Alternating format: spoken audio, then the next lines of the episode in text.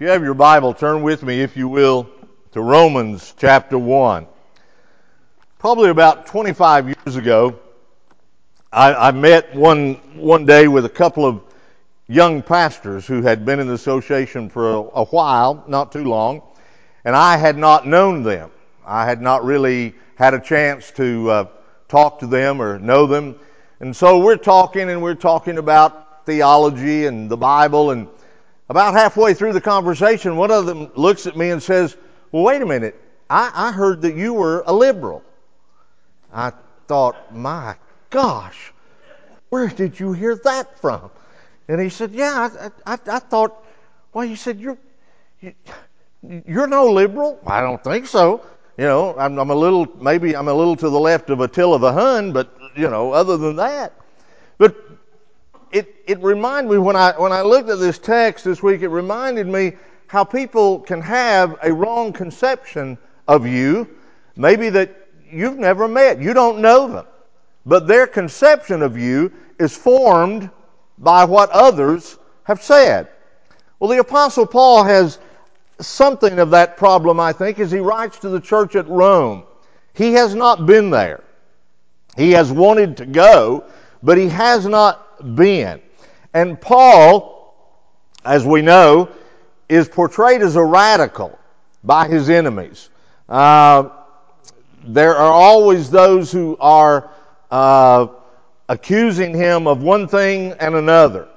Uh, and so he wants to correct the misconceptions that the Christians in the church at Rome have about him. And so he shares of how he has heard of their faith and how frequently he prays for them. He shares his heart about wanting to come and spend time with them so that he can use his apostolic gift to strengthen their faith and they can use their gifts uh, to encourage and to strengthen him. He lets them know that he has often desired to come, but so far has been prevented, and now he hopes to find an opportunity to come and preach to them. So Paul wants to use his gifts to serve these people that he does not yet know. And he wants to benefit from them using their gifts to serve him as they both labor together for the gospel and that will it will expand in Rome and beyond. This little, this little snapshot we have here in these verses of Paul and of the saints in Rome give us some idea, I think, or a beginning of an idea of what God expects of us. And the overall lesson and the main theme that I have put on this text is this God wants all whom He has saved to be serving saints. Does not, God does not save anyone to be a spectator in the kingdom. All are to be involved in service of some kind or another. Uh, look in verse 9. Paul says, For God, whom I serve with my spirit. But it is obvious that Paul is not the only one in these verses who are serving. He begins by mentioning the fact that he has heard about the faith of the Roman believers, and it is proclaimed across the empire, across the known world. He wants to minister to them, he wants them to minister to him. Uh, all of those who are in Rome, as we saw last week in verse 7, are called to be saints. And all the saints are to be serving saints. And he tells us something about them in these verses.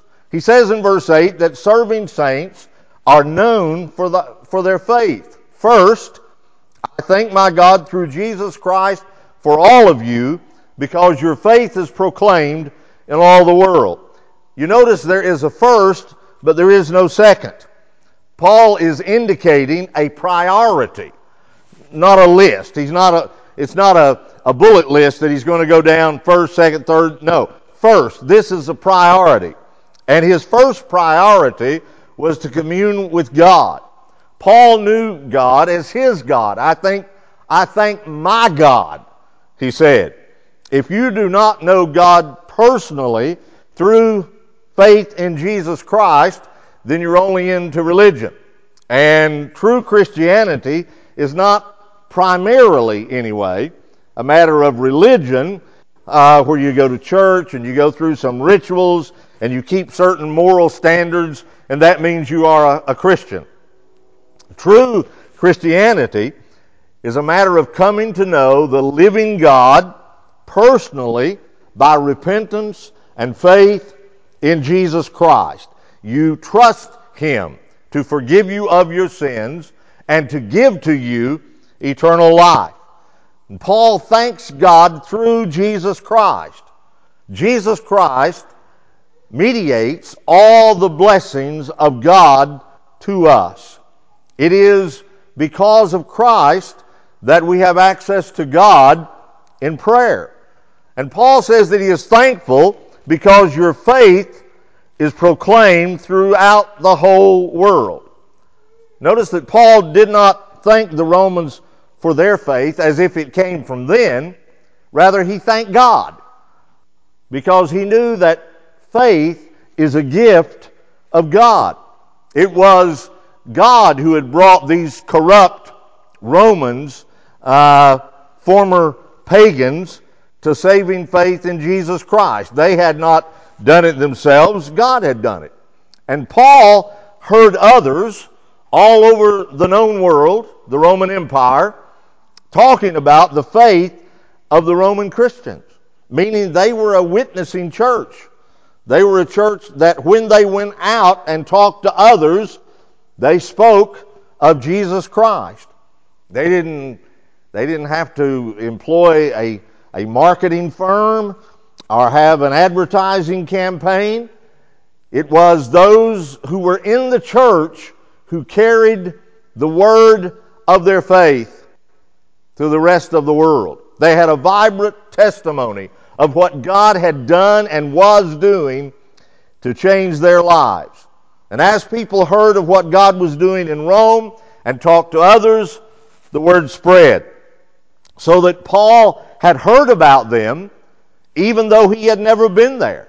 He had never visited them. And so his heart rejoiced. Faith in Jesus Christ is the essential thing. The Bible says without faith, it is impossible to please God. Paul often will couple faith with love in a number of scriptures. Love for God and for one another is to be the main fruit of our faith in Jesus Christ. What did Jesus say about the first and the great commandment?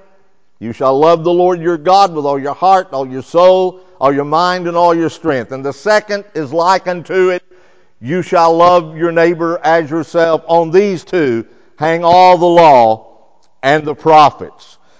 Faith in Jesus Christ is the foundation because it is through faith that the Holy Spirit comes to dwell in our hearts and to produce God's love in us. So, coming down to a personal level, does your home demonstrate faith in the Lord Jesus Christ and love for God and love for one another? When people think of you, do they think immediately of your faith in Christ and of your love for others? Is that the first thing that people think of when they think of you?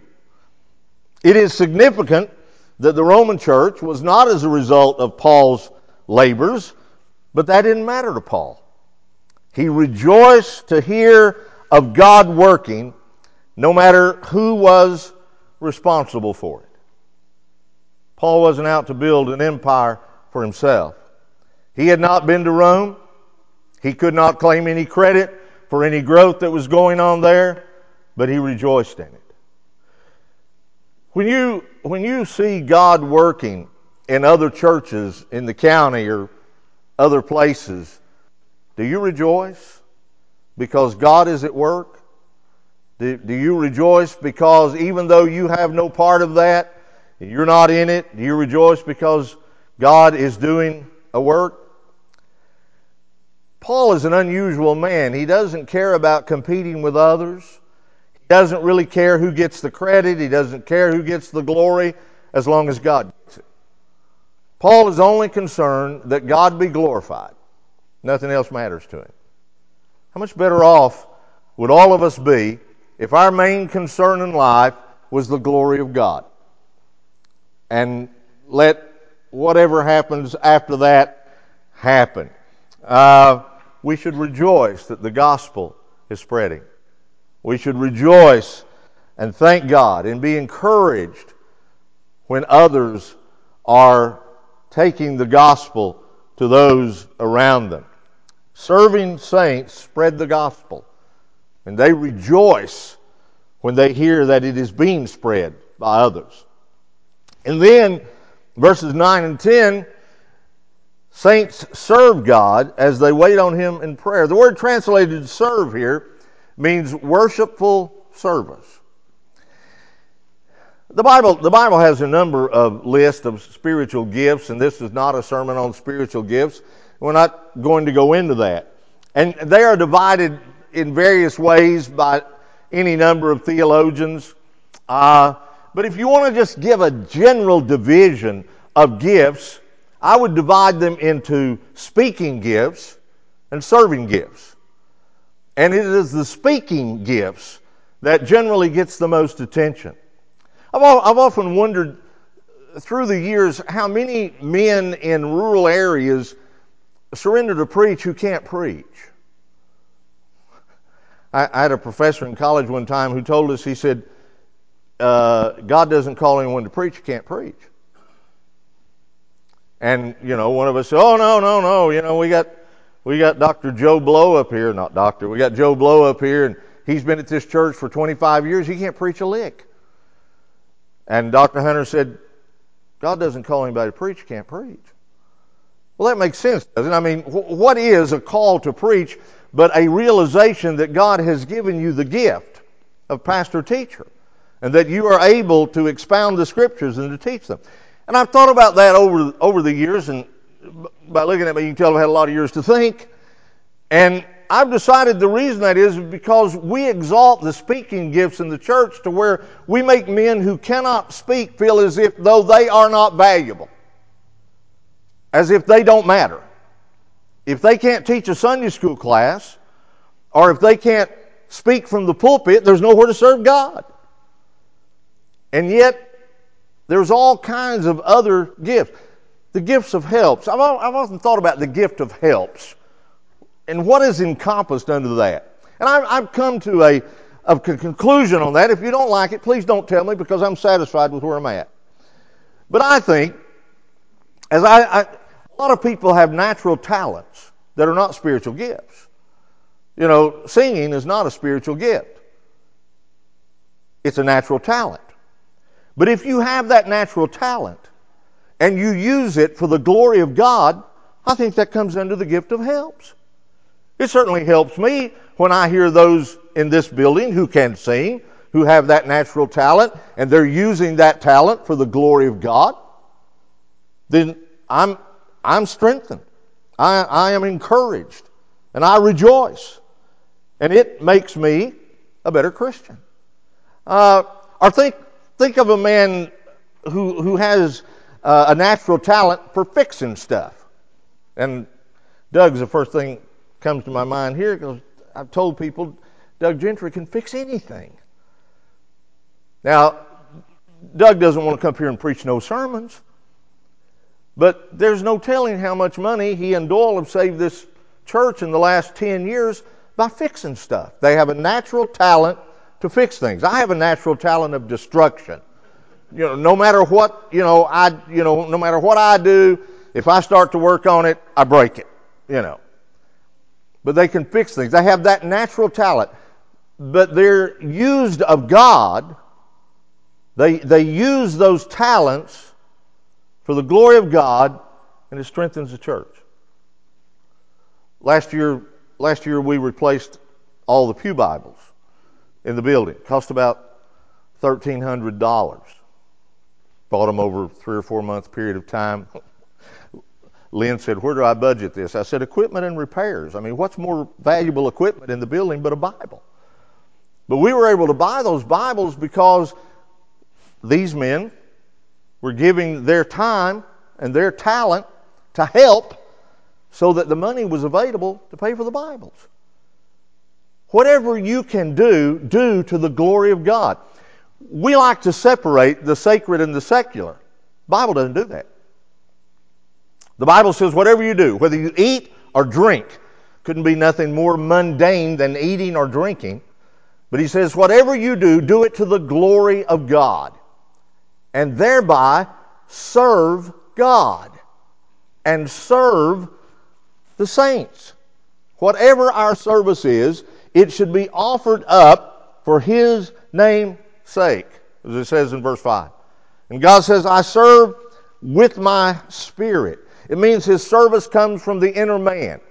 He doesn't do it because He feels some sense of guilt.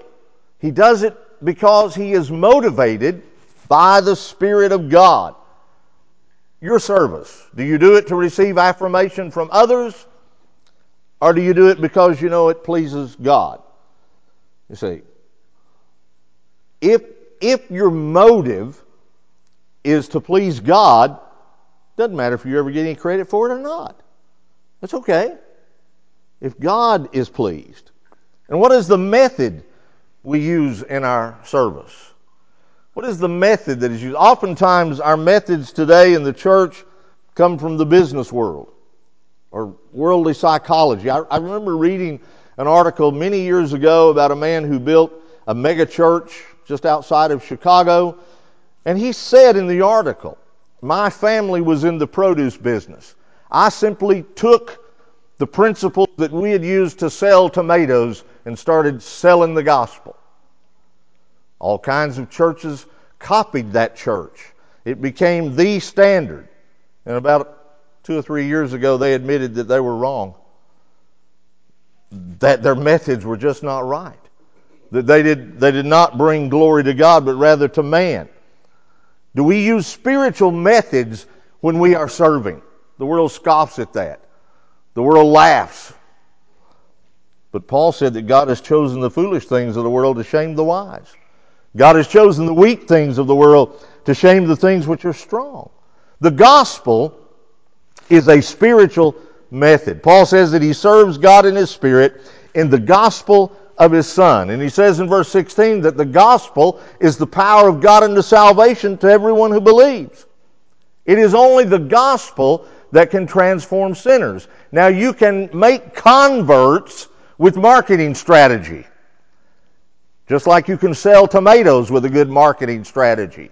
But only the gospel can transform sinners into saints. And yet, many church growth experts today will flatly tell you that you cannot have a church where you just preach the gospel and you talk about sin and you talk about repentance and you use words like justification and propitiation. No, people don't understand those big words, and so you can't use them. You, you've got to build up people's self esteem. You've got to talk about what is relevant. What is more relevant than life and death? What is more relevant than knowing that you are right before a holy God and that when you die, you know that you go to be with Him? It is the gospel. That is a simple method for saving sinners that God uses. Prayer is a spiritual method. Paul said he mentions you often in prayer. The church is more today into techniques than it is into prayer. I've often said that prayer is one of the most difficult things that I do as a Christian.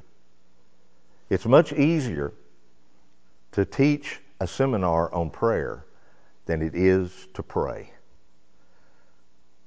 because prayer brings the power of God to bear against your problems. Worry doesn't do anything. You know, just learning about prayer, that's good. Learning about prayer is good, but if you don't pray, it's useless. You know, you've got to pray. There is a there is a proper place for using good techniques, but are we calling on God? Are we bringing the power of God against our problems? But why does God, why does Paul call God as his witness with regard to his unceasing prayers for those in Rome? He doesn't know them. He's been accused of doing things that he hasn't done. And so he says, I'm praying for you. I'm praying for you. The older that I get, the more the more it humbles me when someone says, I'm praying for you. Thank you. you. You're taking time to pray for me. Out of all the things you have to do in a day, you prayed for me today. You mentioned me in your prayers. That, that's awesome. I mean, that literally is awesome. Think about it.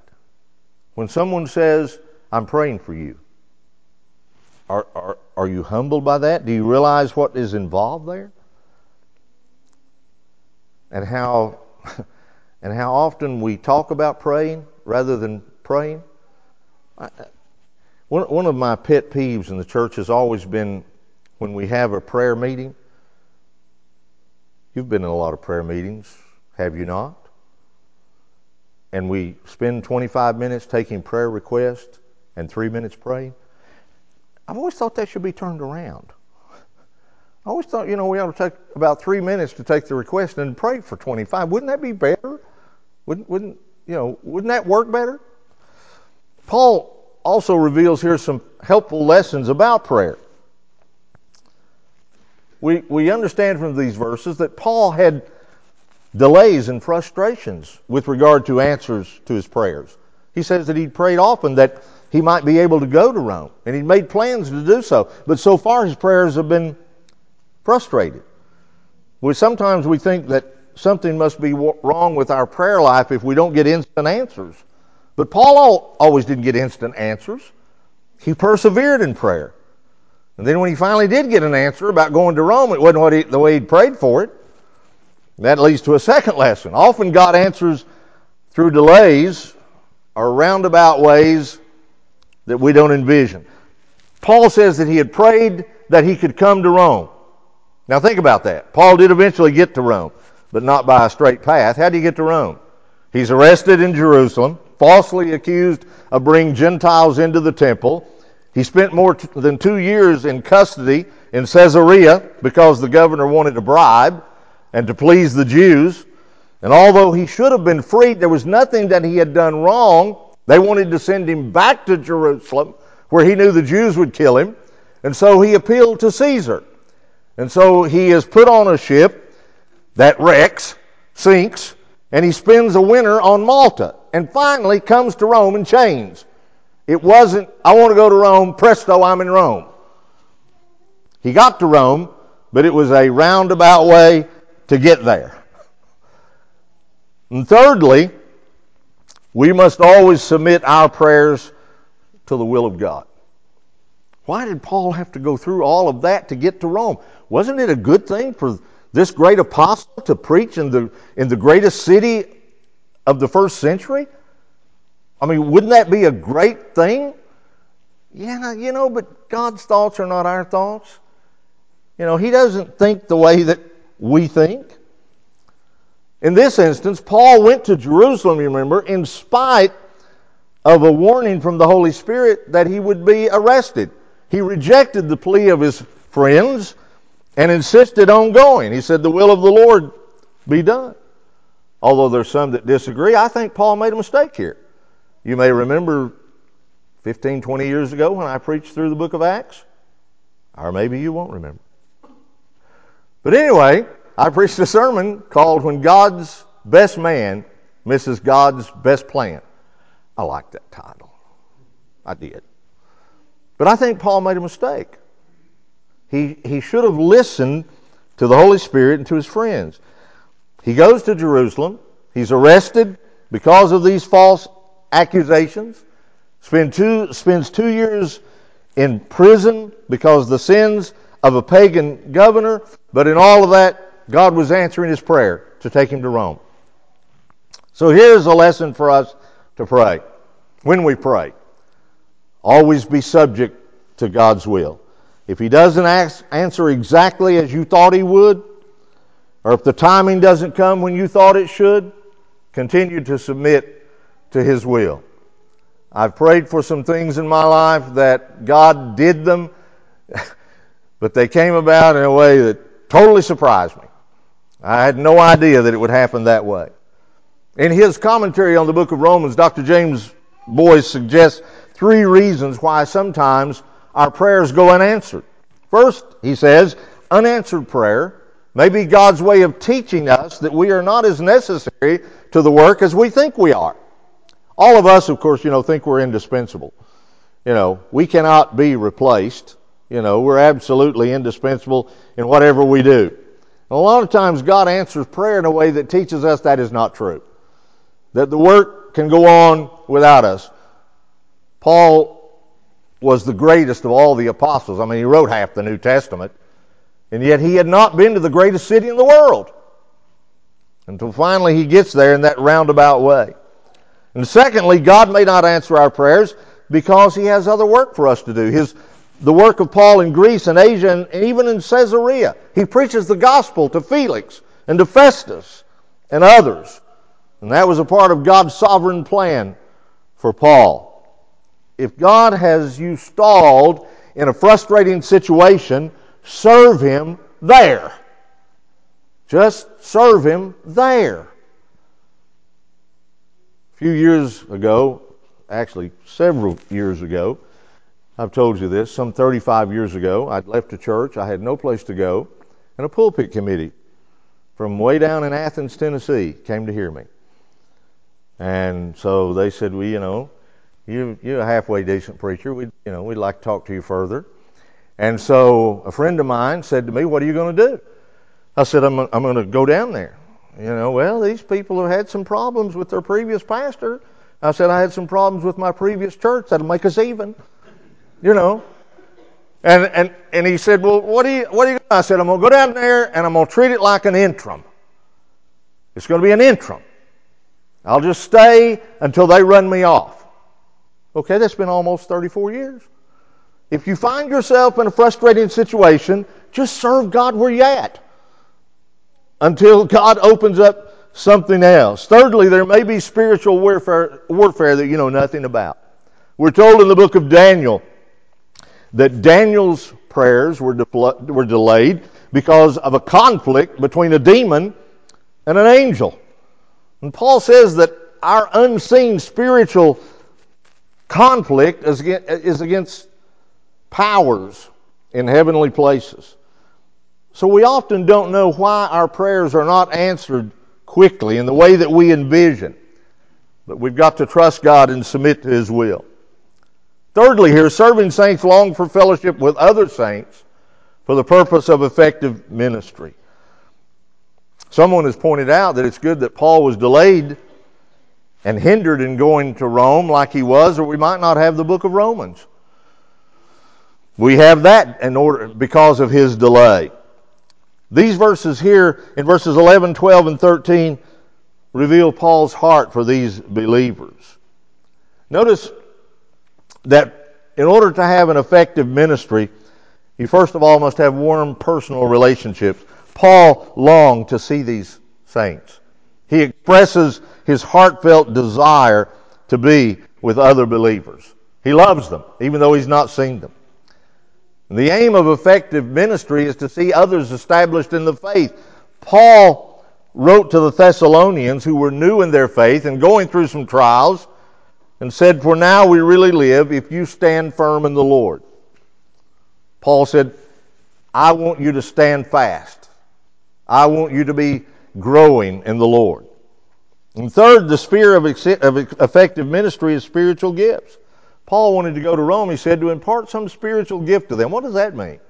Because the Bible plainly says in 1 Corinthians chapter 12 that the Holy Spirit distributes gifts to each person just as he will. I don't think that Paul could go there and give them some spiritual gift that the Holy Spirit had not already given them. I think what he means is he wants to go to Rome to use the gift of apostolic preaching and proclamation that God had given him in order to build them up in their faith. And they would use their gifts to build him up in the faith. As Paul exercised his gift of teaching, as they exercised their gifts, each of them would be built up. And the sphere the spirit of effective ministry is mutual encouragement. Paul says, that is, that I may be encouraged together with you while among you, each of us by the other's faith, both yours and mine. It is encouraging to me that you come to this building this morning to worship God. It encourages me. I mean, you know, it'd be pretty lonely if you know, I was here and my wife were the only one, you know, that come to listen to me. You know, if you weren't here, she might not come. I don't know. But it's an encouragement. I'm always encouraged by people who want to hear the Word of God. You know, if God has given each of us a role here this morning, if, if, if I am to use my gift of speaking and you're to use your gifts, whatever they may be, then we are mutually encouraged. And the goal of effective ministry is to bear fruit. Paul wanted to obtain some fruit among them. I think he's referring both to new converts who would come to faith in Christ under his preaching in Rome, but also faith can refer, the fruit can refer to any blessing or benefit that comes by God working through us to encourage others. And then finally, Serving saints are debtors to all people. I am under obligation translates a phrase that is literally, I am a debtor. And by Greeks and barbarians, he means the whole world. Because the Jews divided the whole world into Greeks and barbarians. Paul says to the wise and the foolish, he said, I have an obligation to proclaim the gospel to everybody that I come in contact with. Every human being needs to hear the gospel because all have sinned and come short of the glory of God, and all are in need of a Savior. Uh, you, whenever you meet a sinner, which is everybody, you owe it to them to share the gospel with them because God has made you a recipient of His grace, and you are under that debt. So Paul is eager to preach the gospel in Rome. So serving saints, all of us are to be serving saints. Whatever your talent, whatever your gift, you are use it, you are to use it in the kingdom for the glory of God. For the glory of God and for the good of others to build them up. Serving saints serve God sincerely in the gospel as they wait on him in prayer. We long to be with the other saints for the purpose of effective ministry. And we are debtors to all men to take the gospel to them. If you are a Christian this morning, you're a saint. You're one of those that God has set apart for His glory. And it is incumbent upon you to serve. We're going to